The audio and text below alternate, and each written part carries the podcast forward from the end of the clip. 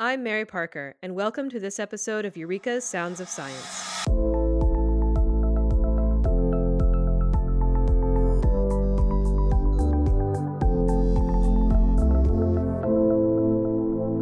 In recent years, many people have felt called on to be better allies to marginalized people, particularly in the workplace. Many companies are trying to establish policies regarding diversity, equity, and inclusion, or DE&I, formalizing their stances on supporting minority employees. This usually involves employer sponsored training by professionals, and I am joined by one of those professionals today. Romaine Wright, Program Manager for Learning and Development for Charles River, is here to share her perspective on allyship and her experience training people to be better allies. Welcome, Romaine. Hi, Mary. Thanks for having me. Thanks for coming. And I promise this isn't just an excuse for me to get free training from you. I didn't really want to have this. Although that is just it, an added bonus. it, it wouldn't bother me. I'm used to it. All right, good. All right, so can we start with your background in human resources and how you got started offering this kind of training? Sure. So, my background is actually in psychology and behavioral health. I, I started wanting to be a child psychologist and started my career in mental health and social work and in the state where I was it was just really unstable. Mm-hmm. So after being laid off multiple times and getting close to 30 I was like, "Oh gosh, what am I going to do with my life? I need to figure out a different trajectory for my career." And so you know, after I did some reflection on what I like to do and, and what I was good at, I realized that training and coaching was always there. It was mm-hmm. always part of my job and something that I did all the way back to being a peer mentor in middle and high school. And then I discovered a, a field of psychology called industrial organizational psychology, which is all about applying psychological principles in the workplace. Mm-hmm. So I shifted my career and my education towards IO psychology and employee development. And here I am today, still getting to use all of my psychology chops in my work for sure.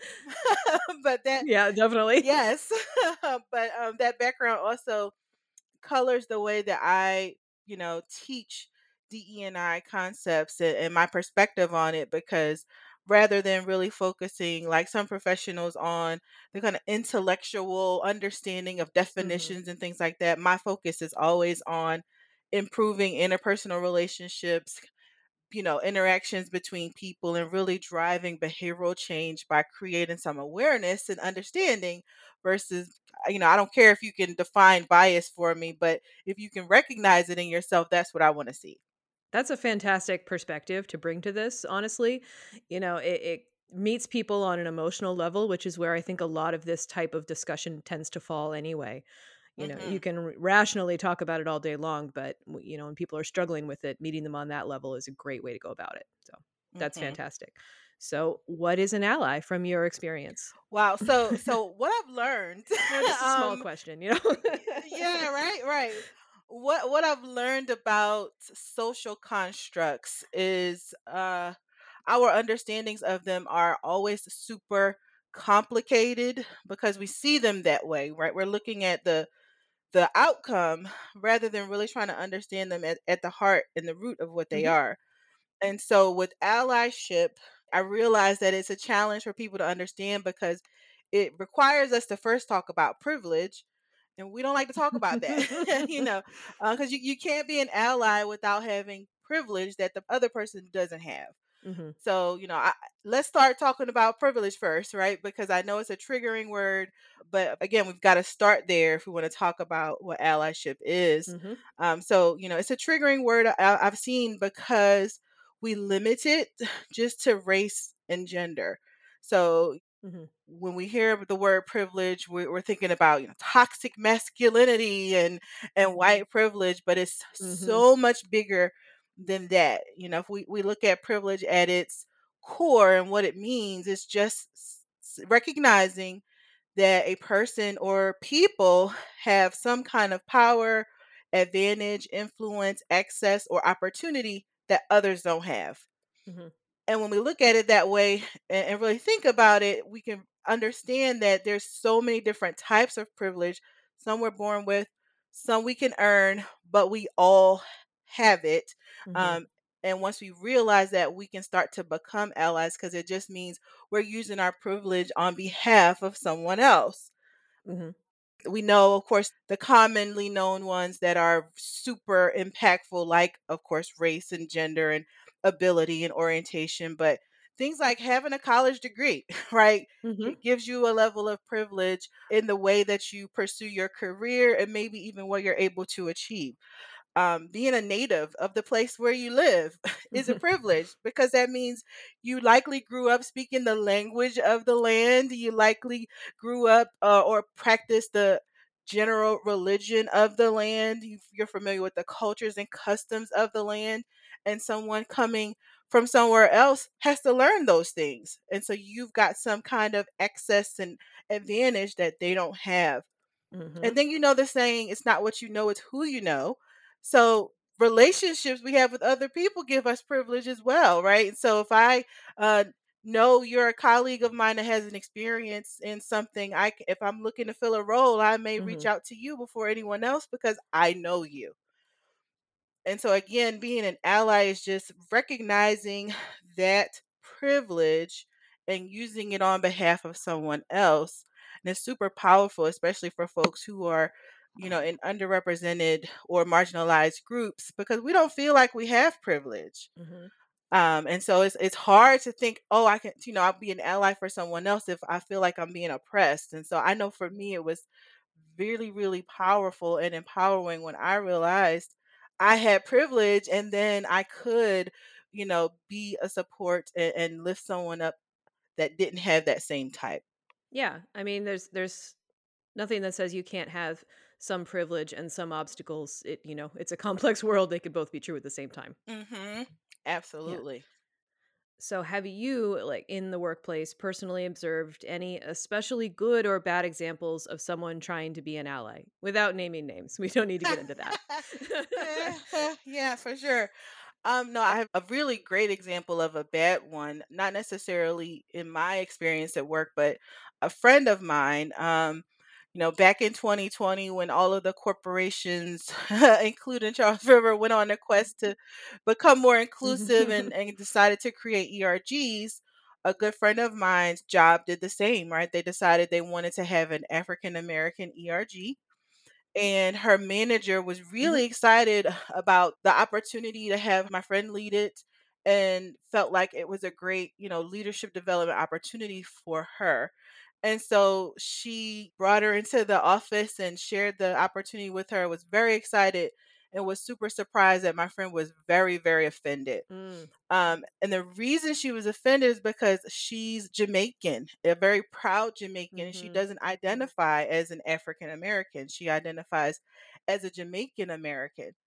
And and so they really struggled to, with her frustration and them not understanding it wasn't relevant to her and they felt like they were supporting her and bolstering her and being allies for her growth and development as a black person and mhm. she does identify as black but she doesn't identify as african american and and that one was really powerful for me when she shared it i was like wow yeah you know that's that's that's real that's very real That's a perfect example because I think that when people are trying to be allies, generally their hearts are in the right place and they are trying. Mhm. It's just trying isn't maybe necessarily enough. You also got to bring a lot of common sense into it and, and just think things through a little more deeply. Yeah, and, and you know, understanding, have, having a conversation Yeah, with the yeah, with the other person, Yeah. right? Just just ask, right? yeah. Because you know, on the other side, a great example and probably seemingly simple example is really just speaking up for others. And I, I love the look at this in the sense in the context of meetings hmm because we've all been in a meeting where someone had an idea they shared and, and it was like crickets and then someone came up to them after and was like, "I thought that was such a great idea," or "I'm glad you brought that up. Why didn't you say that in the meeting?" you know, yeah. Yeah. say that in a meeting, especially if you do have that influence, that that advantage in the group, right? Maybe you're a more seasoned employee and it was a newer employee that raised their hand and made the suggestion. And so using your privilege in this setting um, to to support them and say, hey, you know what, that that could be a great idea. Or let, let's hear a little more about what mary thinks you know um inviting them into the conversation so it seems simple but super impactful on the person who's being supported Yeah. Uh, no one usually needs to prompt me to ask me what I'm thinking. so, like, yeah. me neither uh, you know so what does it mean to be an ally in terms of company policies, you know, besides meetings? Besides meetings yeah you know um i, I want to make it clear it, it's not much different yeah. right it's pretty much the same except that if you're a person who has influence on company policy the potential for the impact of your privilege, right? Your allyship Mhm, mhm. is magnified because if you have influence on company policy, that means you have a seat at the table and your voice is being heard. Now, I, I do want to be clear because we use the phrase kind of seat at the table very casually Mhm. but it's very possible, just like I just gave in the meeting example, it's possible to have a seat at the table and still be silenced, you Yeah. know, still not be heard. So it's not enough to have a seat at the table. It's are you being heard at the table? Do you have a voice? And so if you have a seat at the table and a voice where you have influence on company policy, that means you have the opportunity to create equity across that organization, right? You you can look around at that ta- at that table and see who's missing Mhm. and then fill in the gap for them because they're not there. Mhm. That requires though having relationships with those missing pieces, those people, those groups um, having an, a relationship with them where you know what that voice is, right? You know what's important to them. You know um, what they value and what they need to feel like they're being heard. Um, not just speaking on their behalf when you have no idea what's really important to them. Mhm. Uh, so, so again, I see it the same way. It's just that the potential impact of that allyship is just so much more significant and greater. Yeah, that's a really good point. I have caught myself not speaking up in places where I probably maybe should have because I felt like I couldn't speak for other people that weren't there. Um, hmm but maybe it's better to just bring it up anyway and see what happens. It, you know, it's not a bad idea Mhm. because then that that brings awareness to the fact that someone's missing, Mhm. right? There's a voice missing. And so maybe you can't speak on behalf of that person or that group, but then we can now know, okay, we've got to invite somebody else to this Yeah. table to find out what they're thinking and, and to hear that voice that's missing. Yeah, absolutely. So, you mentioned before that everyone has some form of privilege they can use to help be an ally. And so, can you expand on that? Can you give, for example, coming from human resources, a way that you can be an ally? Absolutely. So I, I do want to say, right, that I know clearly what let me know I had privilege that I didn't have before. The the African ancestry ERG for Charles River last year, uh, we had a, you know, we have a book club and we read this book called Professional Troublemaker, right? Mhm. And there there were a couple of pages where she shared some things about spending privilege. And I was like, what what do you mean spending privilege? But then afterwards, I took some time to reflect and identify the areas in which I had privilege. And then I became really intentional about it. Um, and then the places where I was already doing it, right, being an ally, I was do now I do it even more because I realized the impact. And so one of those ways is in my my seat where I sit at Charles River. I started at a site so I know what sites go through. Mhm. I, I am aware of the just sheer volume of things they have to juggle to get the work done. And now in this global seat that I'm in, you know, I have a different level of access and opportunity, right? Privilege, Mhm. um, access and opportunity, uh, and influence on global programs and initiatives that someone at a site doesn't have because, you know, now I've got a different lens and so when I'm involved with planning global programs and initiatives and I have, you know, influence on what happens, I'm the one that raises my hand and says, how does this impact a site? Mhm. What is this going to look like at a site? you know, Yeah.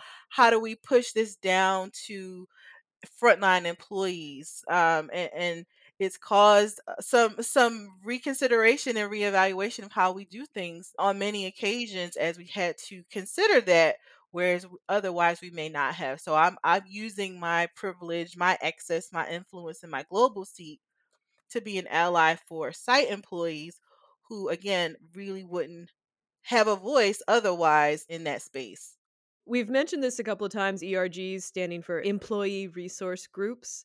I had to look up Mhm. that a couple of times when people were just saying ERG this and ERG that. So I just wanted to make yeah that one clear. Um, but also, can you talk a little bit about those and what value they can bring for employees? Absolutely. So the employee resource groups are something that was introduced probably towards the end of 2021 for Charles River, but we're not, of course, the only corporation that has them. Right. Yeah. It's, yeah. Yeah. I've seen it around a lot.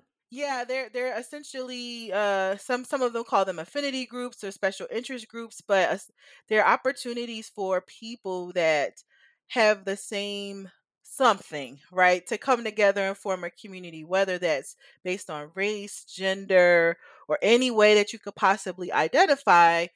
hmm Um these are groups that really again create a sense of community and an opportunity also to build some awareness and education for others that may not identify with that group but are interested in learning and possibly being allies for those groups.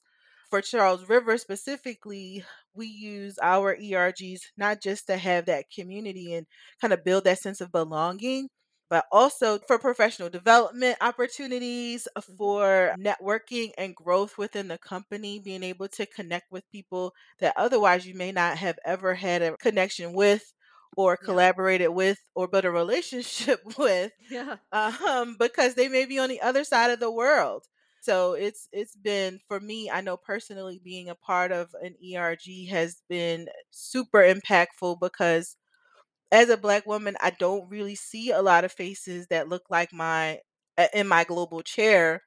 And so it's allowed me to build relationships with folks that look like me um, across Charles River. hmm But then as as a lead, right, I'm a co-lead for our global chapter.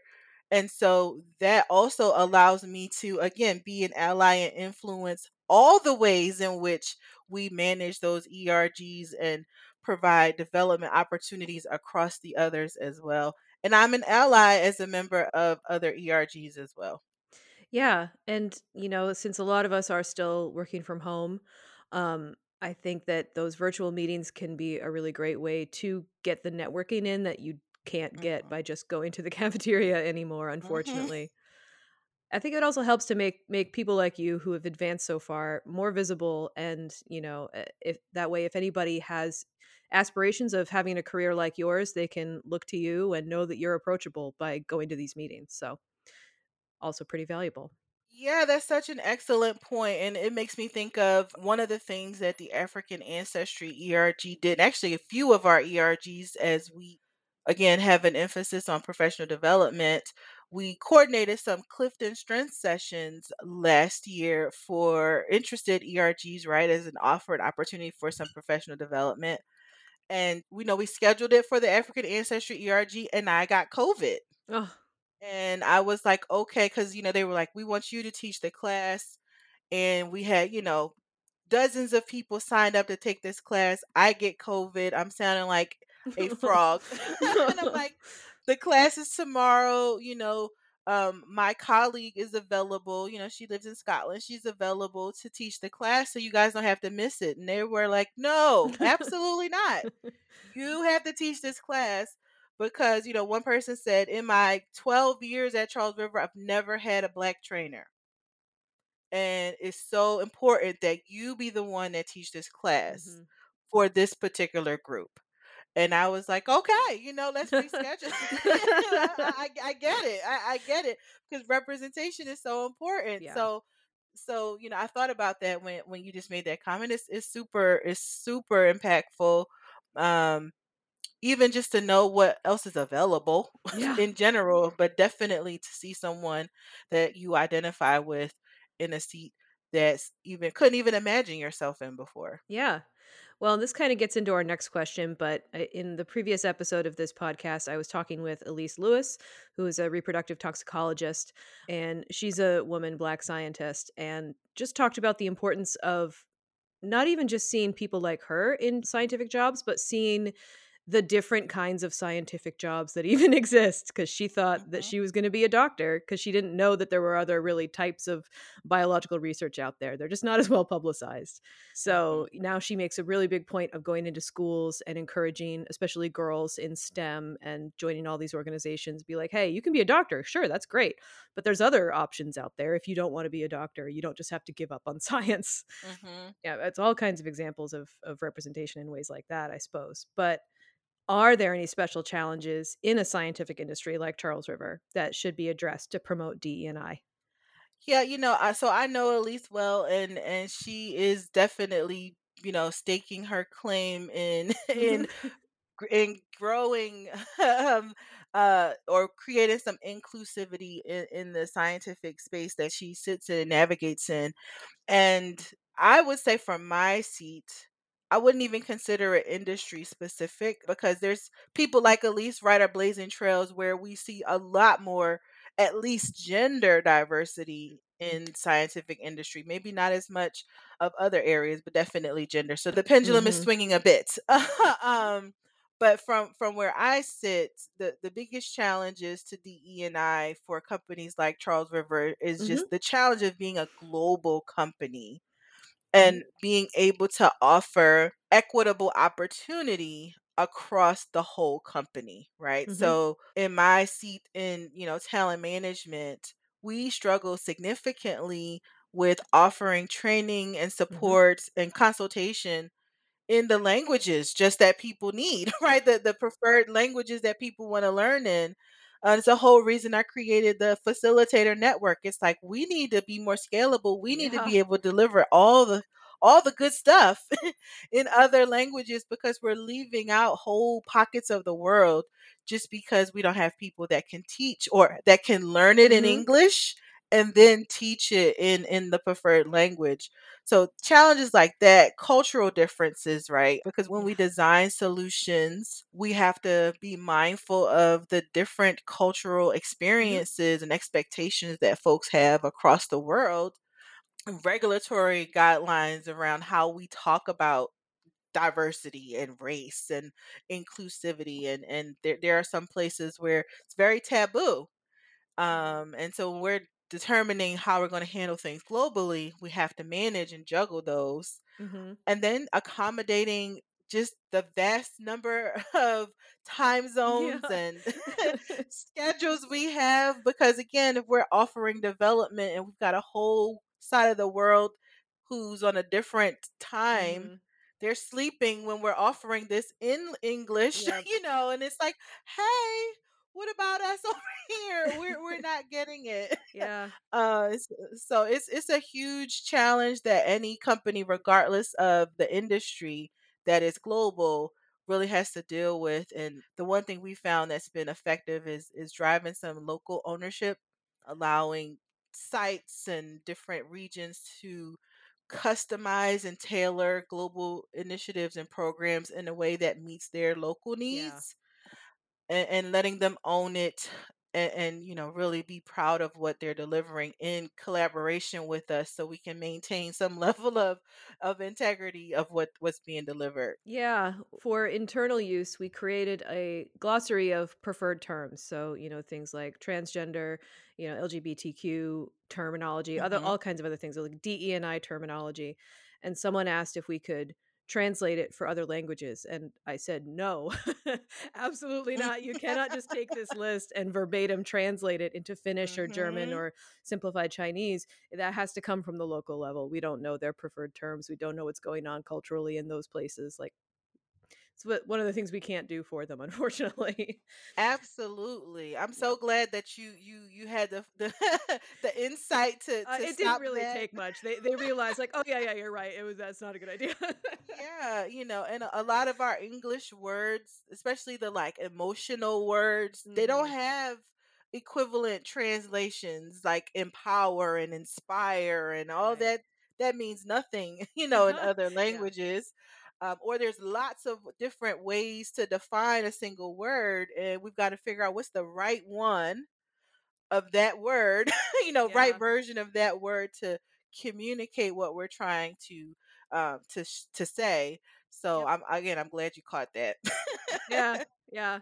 Well, one thing I one time I didn't catch something was there wasn't even a language barrier involved, but I was working on a video project with our colleagues in Australia, which talk about time difference. I was having these Mhm, very early morning meetings, very late.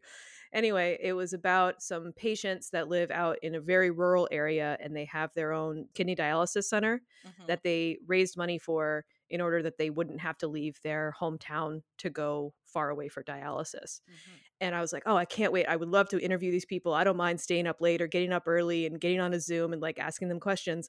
And they're like, "No.